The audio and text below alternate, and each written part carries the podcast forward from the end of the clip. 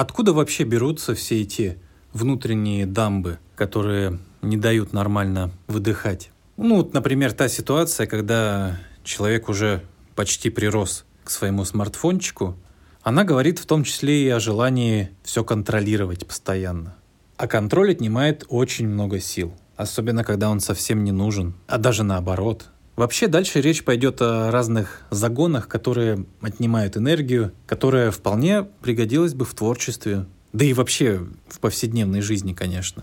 Тебе может казаться, что без твоего присутствия и внимания все разрушится, но насколько это верно в принципе? Ведь невозможно все держать под контролем. Как бы там чего ни казалось, даже наоборот, от излишнего напора все только еще больше начинает сыпаться. И лично я много раз наблюдал такое. Вот просто важность происходящего настолько завышена, что как будто в ответ специально люди начинают неосознанно, конечно, косячить. Техника начинает глючить, вот все валится. То есть каким-то непостижимым образом это все вот так вот оборачивается. Странно ведь, например, ехать в трамвае и трястись, вот переживать, что он сейчас куда-то врежется, и бежать в кабину машиниста, орать там на него, чтобы он внимательнее смотрел на дорогу. Ну и, скорее всего, в такой ситуации ты не включаешь внимание там, где это действительно было нужно. В режиме постоянного контроля отдых, конечно, просто нереален. Ну и контролеры это ведь еще такие ответственные люди, а на ответственных людях очень неплохо могут начать ездить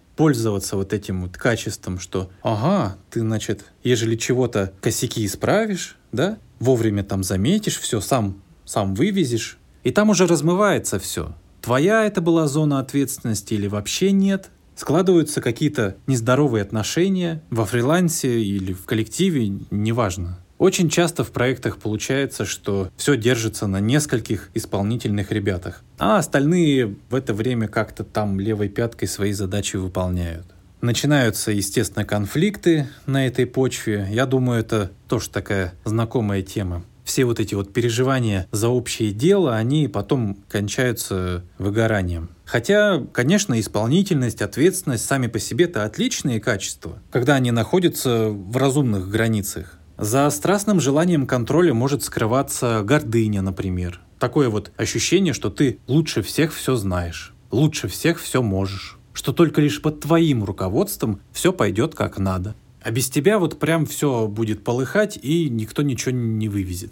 Это порождает еще и завышенные требования к окружающим. Потому что ты себе уже планку задрал по самой не могу, так еще и других тиранишь на тему этой самой ответственности. И это относится не только к руководителям. Гордыня не единственный корень жесткого контроля. Это может быть и какая-то личная тревога, страх сильных эмоций, много чего. Вообще, конечно, страх потери контроля, он понятен. Неважно, э, о чем идет речь. Сама наша жизнь полна неизвестного. Ну и это по-человечески пугает, конечно.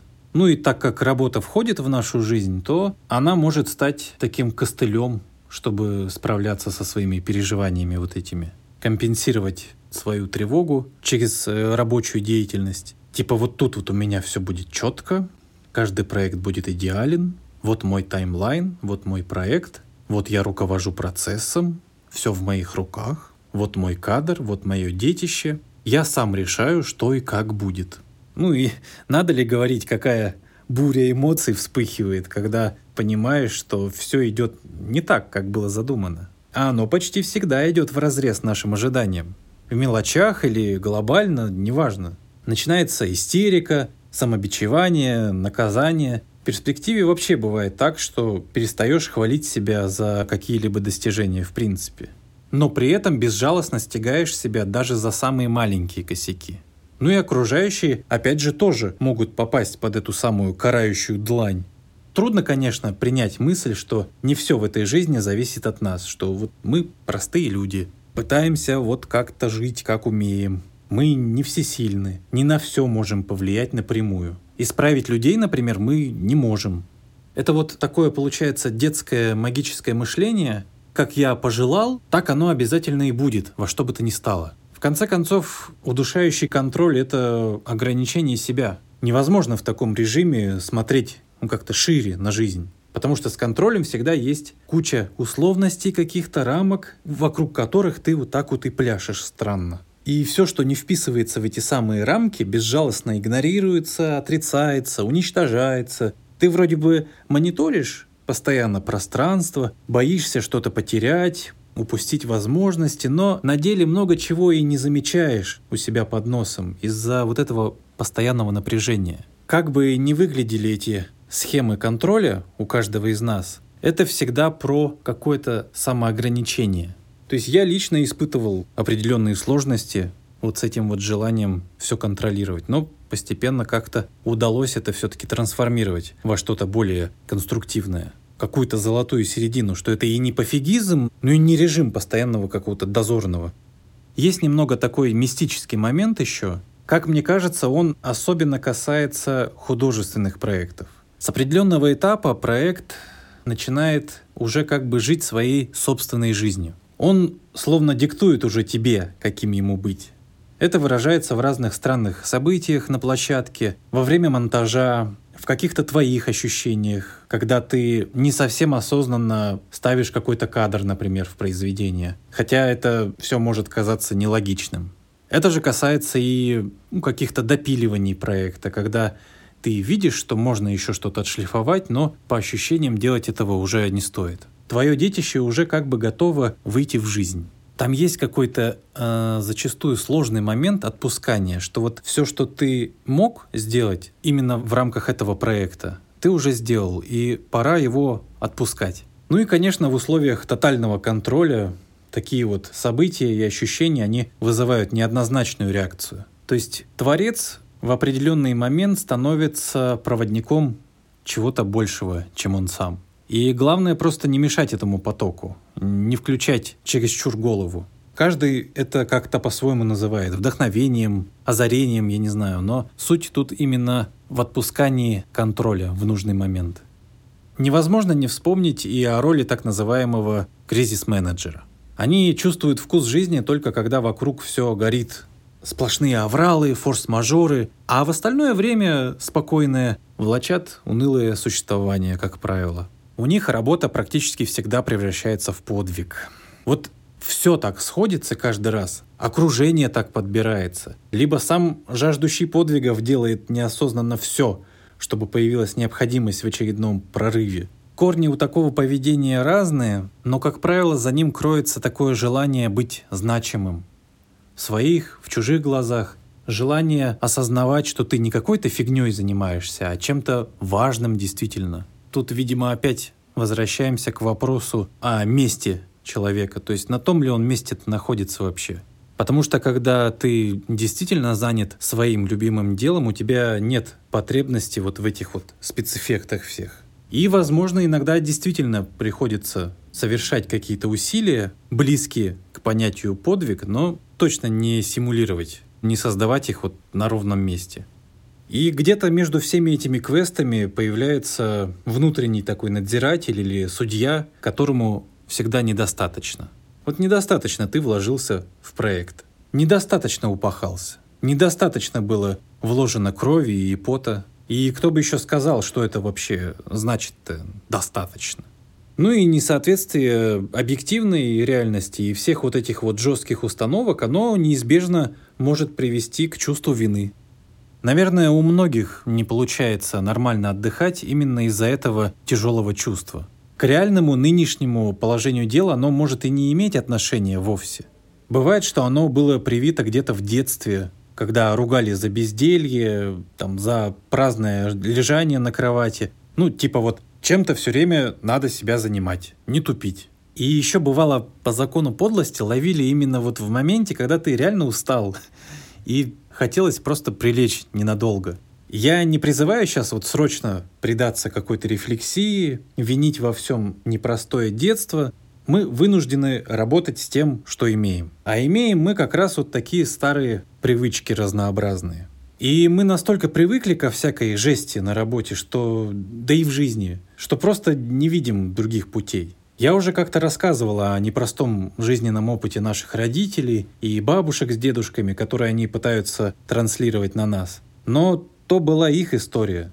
Так вышло, что многие из них до сих пор не вышли из режима выживания. Они все еще как бы живут теми старыми тяжелыми временами. Это печально, и к этому стоит отнестись с пониманием и с уважением. Отсюда и тревога за молодое поколение. В их глазах мы просто безнадежные. А еще этот сын или дочь маминой подруги иногда появляется. А, и среди вот всех этих завихрений просто перестаешь чувствовать свои реальные потребности и возможности, таланты свои. Есть лишь только вот эта слепая требовательность к себе, что ты недостаточно делаешь. Сколько бы ты ни сделал, этого всегда будет недостаточно. Недостаточно хорошо, недостаточно успешно, недостаточно продуктивно. Ну то есть, опять же, по сравнению с кем, да? Надо ли себя сравнивать с другими людьми? Я считаю, не стоит этим чересчур увлекаться. И, судя по всему, трудоголизм является таким своеобразным бегством от самых разных неприятных чувств. Все время надо чем-то себя занимать, лишь бы вот не оставаться один на один с самим собой. Завышенные требования к себе – это вообще отдельная тема. Но сейчас смысл простой. Э, с такими внутренними установками по-настоящему отдыхать несколько затруднительно. Особенно, когда этих установок набирается целая комба. И если вспоминать о наличии таких установок в нужный момент, от этого уже станет легче. Лучше хвалить себя за успехи, даже самые незначительные, чем постоянно стегать себя за какие-то просчеты, опять же, даже самые маленькие. Ну и возвращаясь к теме гордыни. Неумение просить чьей-либо помощи, неумение работать в коллективе, делегировать какие-то задачи, все это тоже, конечно, ведет к истощению. Это такая удивительная убежденность, что ты сам можешь справиться с чем угодно ты все сам вывезешь, и никто тебе особенно и не нужен. Какие обычно мысли крутятся вокруг этого? Что типа вот э, я не хочу никого напрягать, не хочу быть обузой, или никому ничего нельзя доверить, все вокруг идиоты. Так или иначе, это гордыня в чистом виде. То есть человек считает себя лучше и умнее всех вокруг. Причем вариант с неумением просить чьей-либо помощи, он как-то выглядит опаснее, потому что в нем гордыня скрыта как бы за благим намерением. Никого не напрягать, никого там не обидеть, ничего. Но на деле же это получается такое убеждение, что никто и вот никоим образом не может тебе дать то, что нужно. Никто не в состоянии помочь тебе. Настолько вот ты лучше всех. Настолько ты вот такой непостижимый и чрезмерно прям уникальный. Да, много разных печальных личных историй могут привести к такому вот одиночеству, но вариант «мне никто не нужен и мне никто не в силах помочь» — это самое что ни на есть гордыня. Ну и наше ремесло, оно подразумевает работу в команде во многих случаях. Оно, конечно, приятно, ни от кого не зависеть и все такое, но серьезные проекты, крупные, без чьей-либо помощи осилить нереально. Еще в разговорах о работе часто проскальзывает вот это как бы хвастовство, что ли, что вот я не спал трое суток, а я вот пять площадок разом тащу, а я вот уже тут 10 лет без отпуска. И чё? К чему вот эта вся фалометрия? Реально вот стоять и сравнивать, кто больше устал – моя боль больнее твоей? Постить постоянно вот эти мимасы про бессмертного пони, про всякое вот это трудоголическое. Красивые фотоньки там еще с личным набором антидепрессантов, нейролептиков. Оно вроде так и с юмором, но по сути тоже пахнет гордыней. Вот я вот задолбался так-то и так-то, а значит я лучше других. А значит, мне что-то там за мою уникальную боль и за мои страдания причитается вдвойне. Да даже если человек и не гордится этим, это все равно, мягко говоря, странно. Иронизировать над тем, в какую развалину ты превратился. Ну и при этом ничего с этим не делать, естественно.